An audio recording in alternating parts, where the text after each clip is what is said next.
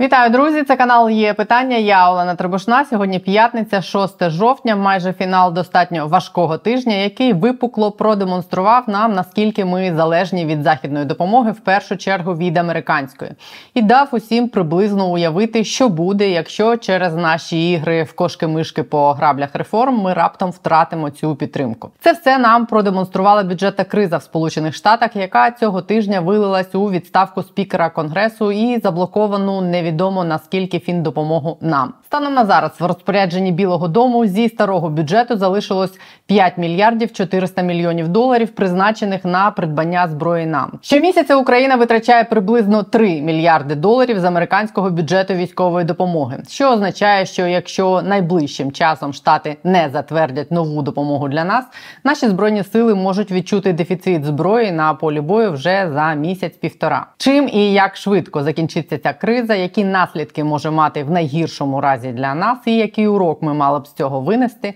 Про все це сьогодні. Олександр Краєв, експерт ради зовнішньої політики Українська призма, який займається якраз темою Сполучених Штатів. Про все це розкаже. Не забудьте підписатись на є питання і поставити вподобайку. І чекаю на вас завтра на підсумках тижня. Там цього разу будуть справжні хроніки політборделю. Вітаю вас, Олександре. Хочу поговорити з вами про те, що відбувається цього тижня в Сполучених Штатах, і наскільки реально висока зараз ймовірність того, що ми можемо залишитись без американської допомоги з того, що відбувалось в Сполучених Штатах цього тижня, з тих заяв, які пролунали після відставки Маккарті. Е, як вам виглядає наскільки зараз високий цей ризик, що допомоги може не бути більше, чи це тимчасові труднощі? Це тимчасові труднощі, які, на жаль, можуть мати дуже багато політичних метастазів. Справа в чому? Так, Маккарті пішов відставку доволі кризово, доволі проблемно. Так, ми побачили унікальний випадок в політичній історії США, коли спікера зняли через голосування.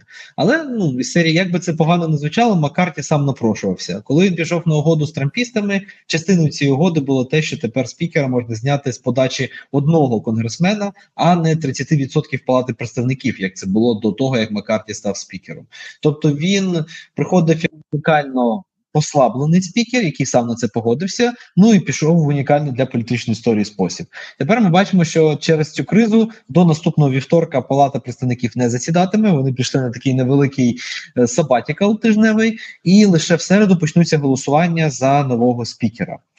Основна проблема в цьому всьому, в тому числі для наших грошей, що просто вони не встигнуть попрацювати над бюджетом, тому що насправді вони мають затвердити бюджет до 17 листопада.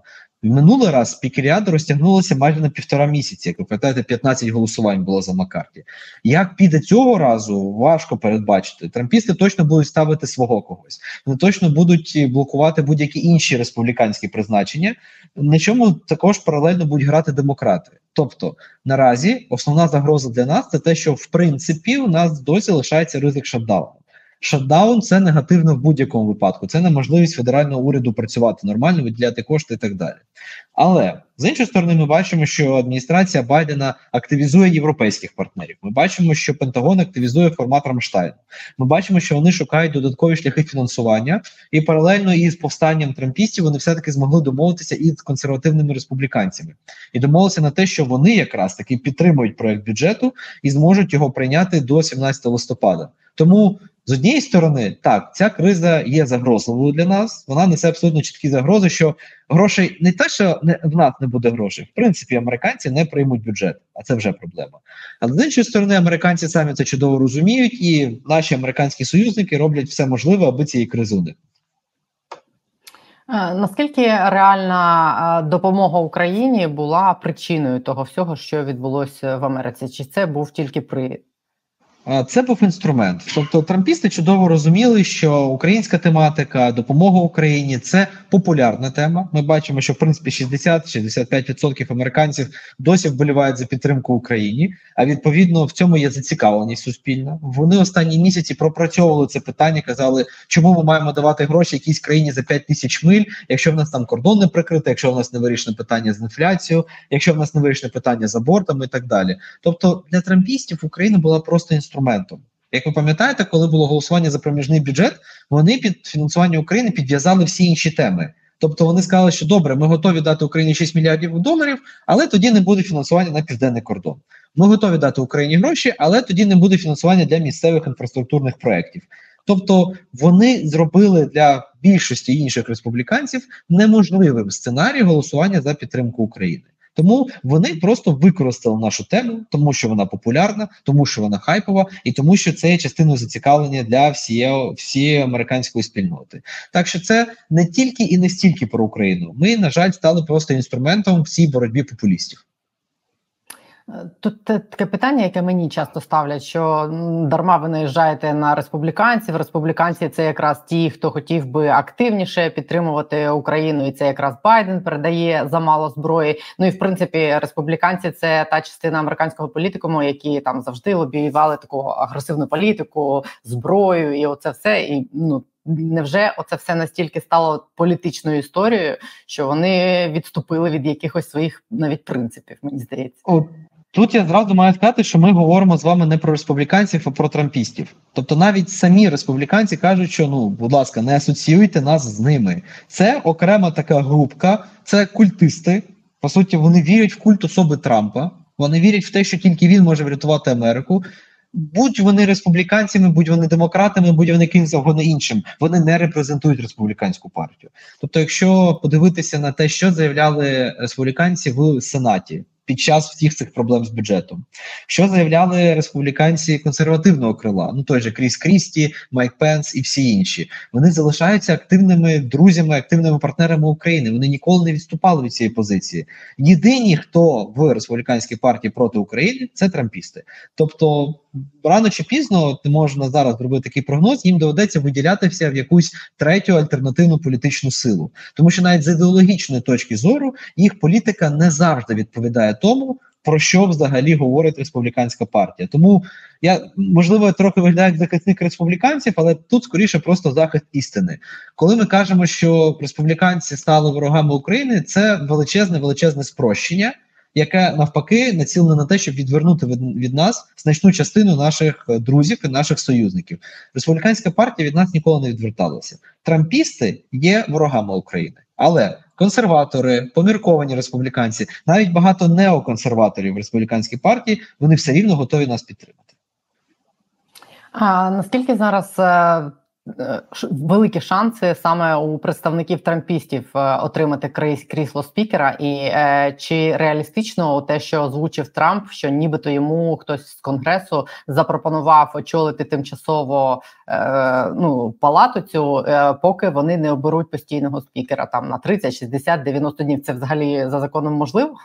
Е, насправді неможливо, тому що тимчасовий спікер вже є. Тимчасовий спікер це зазвичай заступник спікера, якого зняли з посади, або який пішов з посади через якісь свої причини. Тому ну тимчасовий спікер вже є. Жодної проблеми з цим нема. Чи можуть Трампа призначити спікером ну в якомусь там нереальному сценарії? Насправді може, тому що Конституція США чітко каже, що спікером Палати представників може стати будь-який громадянин США, якого сама палата посчитає достойним. Але те ж саме стосується, наприклад, Верховного суду. Суддею Верховного суду може стати будь-який громадянин США без юридичної освіти, з нею, який завгодно, кого обере відповідно Сенат. Тобто де Юре така можливість є, але де-факто такого ніколи не ставалося. І насправді уявити собі, що зараз палата, після того як трампісти завалили їм бюджет, після того як трампісти завалили спікера, після того як трампісти влаштували всю цю кризу, що палата візьме і проголосує за трампійського кандидата. Ну мені насправді уявити це важко. Перше, а по-друге, є дуже багато інших кандидатів, яких насправді підтримує і республіканська більшість, і на яких є шанс перетягнути частину демократів. Тобто зараз же починається оцей великий торг. Бо давайте не забувати, навіть демократичний кандидат Хакім Джефріс, який зараз є лідером демократів в палаті, під час голосування за Маккарті декілька разів він набирав більше голосів ніж Маккарті. Тобто, насправді досі існує можливість того, що в якийсь неймовірний спосіб, але при республіканській більшості в палаті нас буде демократичний спікер. Тобто набагато легше зараз уявити, що декілька поміркованих республіканців стануть на сторону демократів, ніж уявити, що палата дійсно зможе проголосувати за Трампа як за нового спікера. А наскільки це все може розтягнутися? Чи може це все вирішитися наступного тижня, коли збереться знову конгрес? От, це насправді найважливіше питання. Ну, це те, що ми з вами починали. Що основна загроза в тому, що це розтягнеться. Насправді, у нас залишається ну місяці, півтора тижні до того, як треба прийняти бюджет. А бюджетний процес, як ми бачимо, дуже складний. Як затягується спікеріада? По класиці, якщо в когось якоїсь партії є більшість, вона просто голосує за свого представника. Там всі переговори проходять всередині самої партії. Вони обирають одну людину, вони одну людину ставлять на посаду. Але у нас вже мінімум 3-4 кандидати буде від республіканців. У нас точно буде один сильний кандидат від демократів. Це може затягнутися на декілька тижнів, мінімум. Чи можливо, що вони проголосують наступного тижня? Ну цілком можливо, але для того їм за за ці декілька днів, які залишаються до середи, їм потрібно в середній республіканської партії знайти якимось чином сили для групування довкола одного кандидата, тому що перевага, точніше, більшість республіканська, вона буквально в 10-15 голосів. І проблема в тому, що трампістів у нас якраз 15-20 людей. Тобто трампісти тримають, ну скажімо так, контрольний пакет акцій на будь-якого представника. Свого їм буде важко поставити, але при цьому скинути будь-якого іншого вони зможуть доволі легко. Припустимо, це все затягнеться надовго. Вчора Пентагон озвучував цифру, що гроші, які вони можуть витрачати на зброю для України, залишилось приблизно там 5,5, трошки менше мільярдів.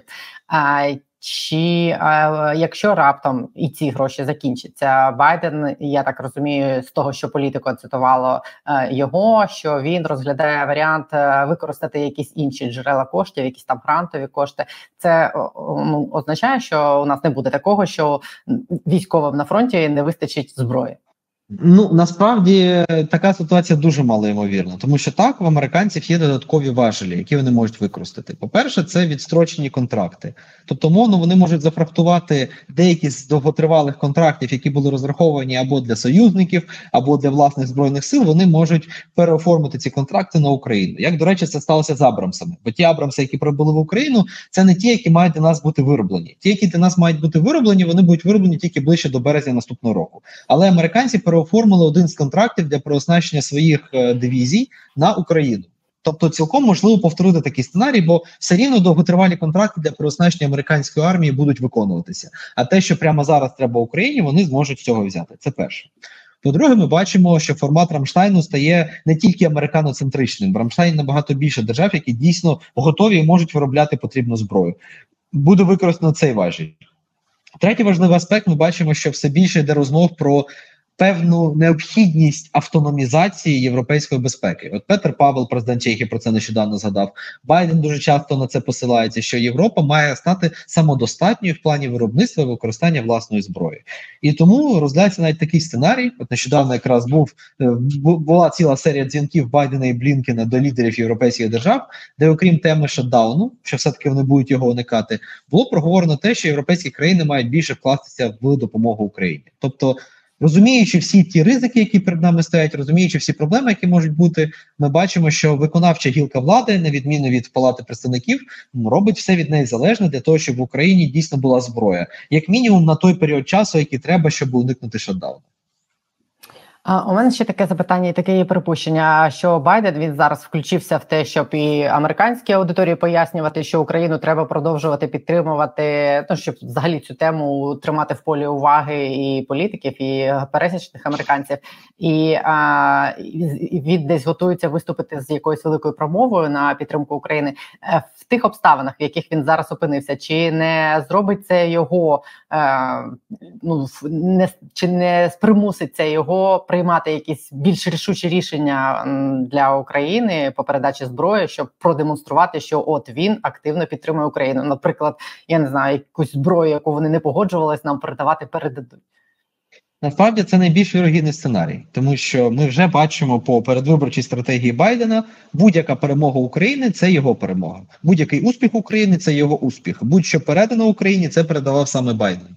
Тобто демократична партія взяла собі вже на знамена Е, зовнішню політику як один з головних плюсів, які вони будуть використовувати, і тому саме зараз той момент показати, що Америка, не зважаючи на трампістів, не зважаючи на внутрішні проблеми, вона дотримується свого слова. От американці сказали, що вони з України до кінця, що вони захистять союзників. Вони це зроблять, незважаючи на на будь-що.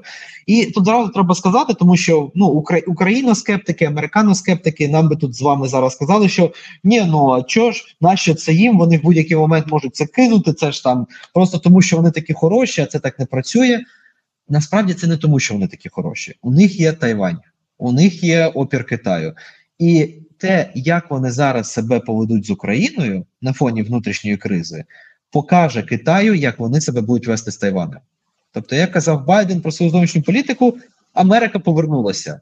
І Америка має показати, що вона підтримує будь-якого свого союзника, не зважаючи на будь-які проблеми, на будь-які негаразди. Що навіть якщо всередині там якась криза, навіть якщо вони не можуть домовитися про з трампістами, навіть якщо е, у них не працює палата представників, вони мають відповідальність перед своїми союзниками. Якщо зараз вони захистять Україну, якщо вони зараз продовжують давати зброю і так далі, це чіткий сигнал Китаю що що б не відбувалося, вони будуть захищати і допомагати Тайваню. Як би не було погано, як би не було складно, вони будуть захищати своїх союзників.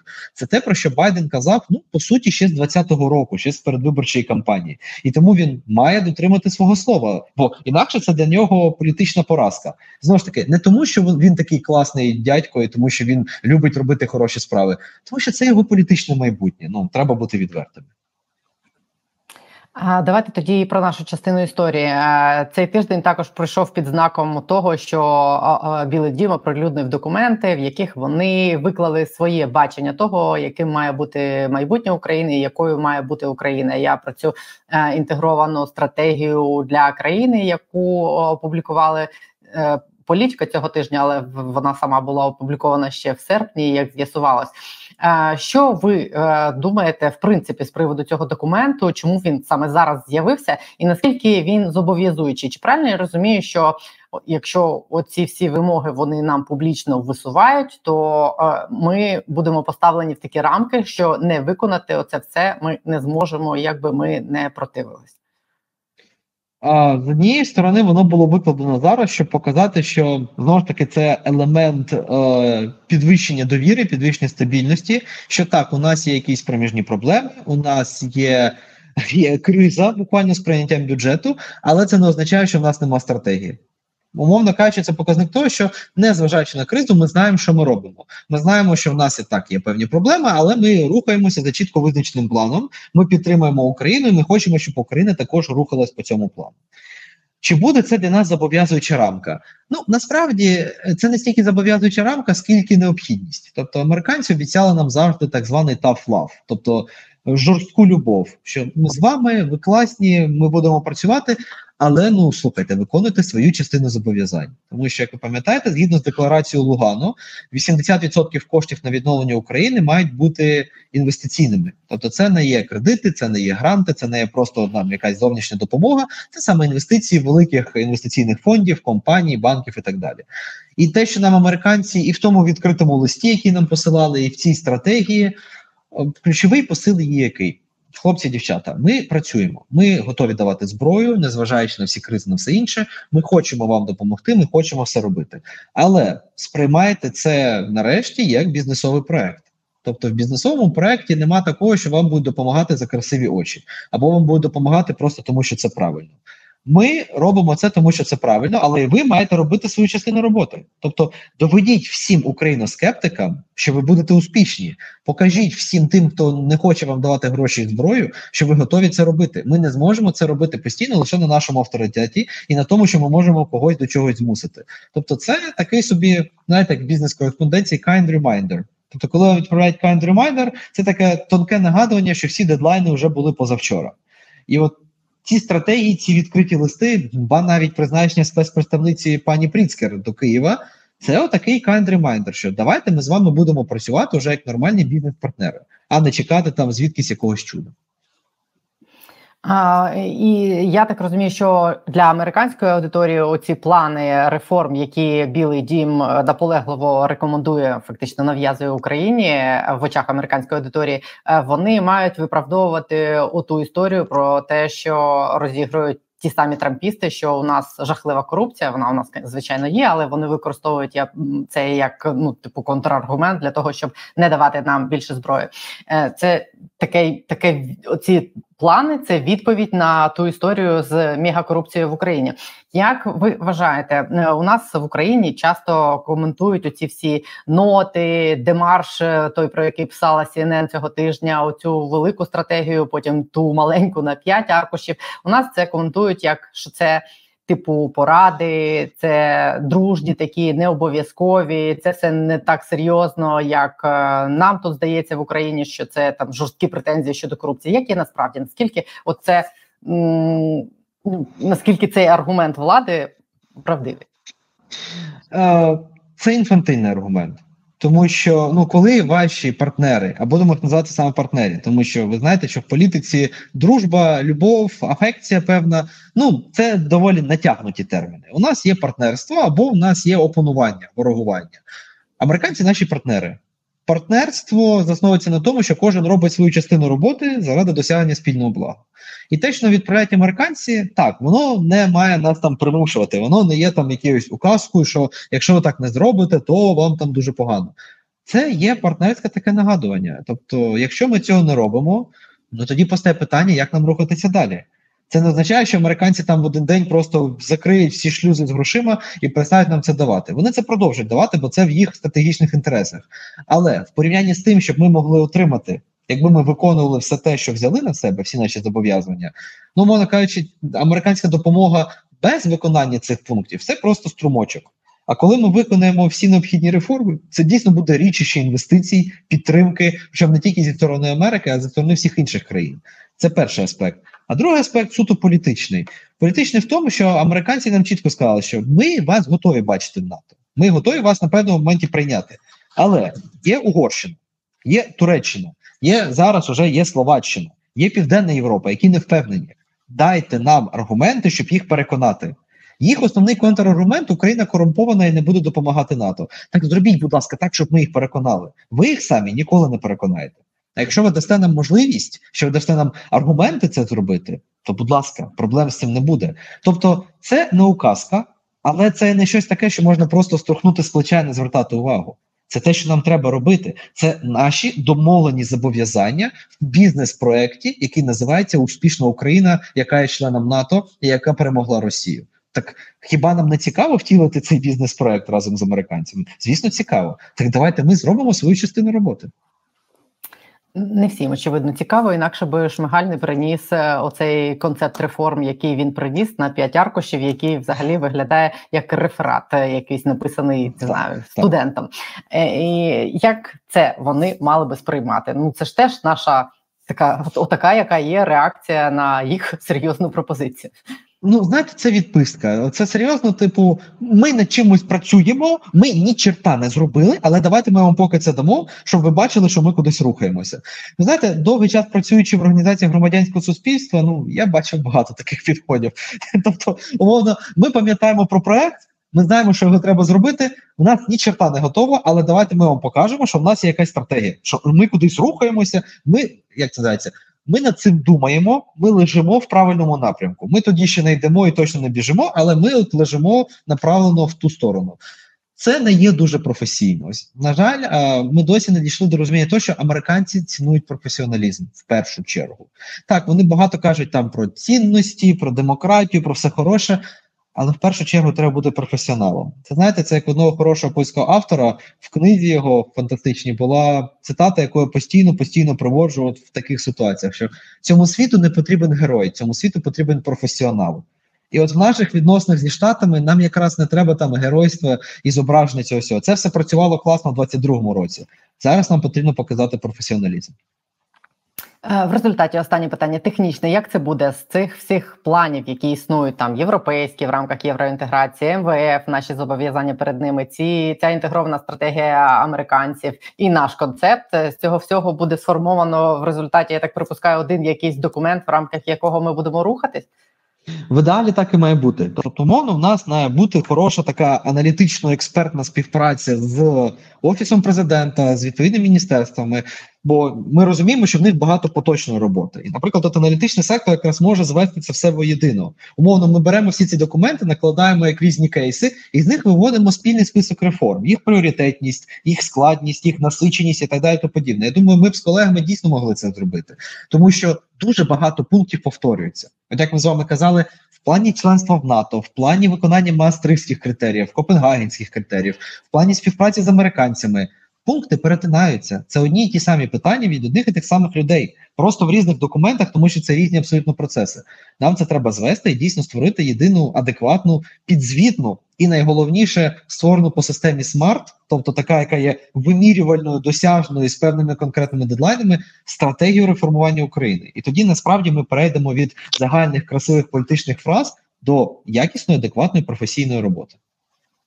Е, Дедлайн це ті 18 місяців, про які йдеться в тій інтегрованій стратегії штатів, чи щось таке? Можливо, але насправді нам треба працювати, виходячи з розуміння, що дедлайн був позавчора. А якщо бути взагалі відвертим, дедлайн був у 2021 році, ще до повномасштабного вторгнення. І виходячи з цього, ми маємо нам ставити вже нові дедлайни, які дійсно будуть напружені, але вони будуть нашим єдиним виходом з цього всього. Теж так думаю. Дякую вам за пояснення. Олександр Краєв був на є питання. Дякую. Дякую вам.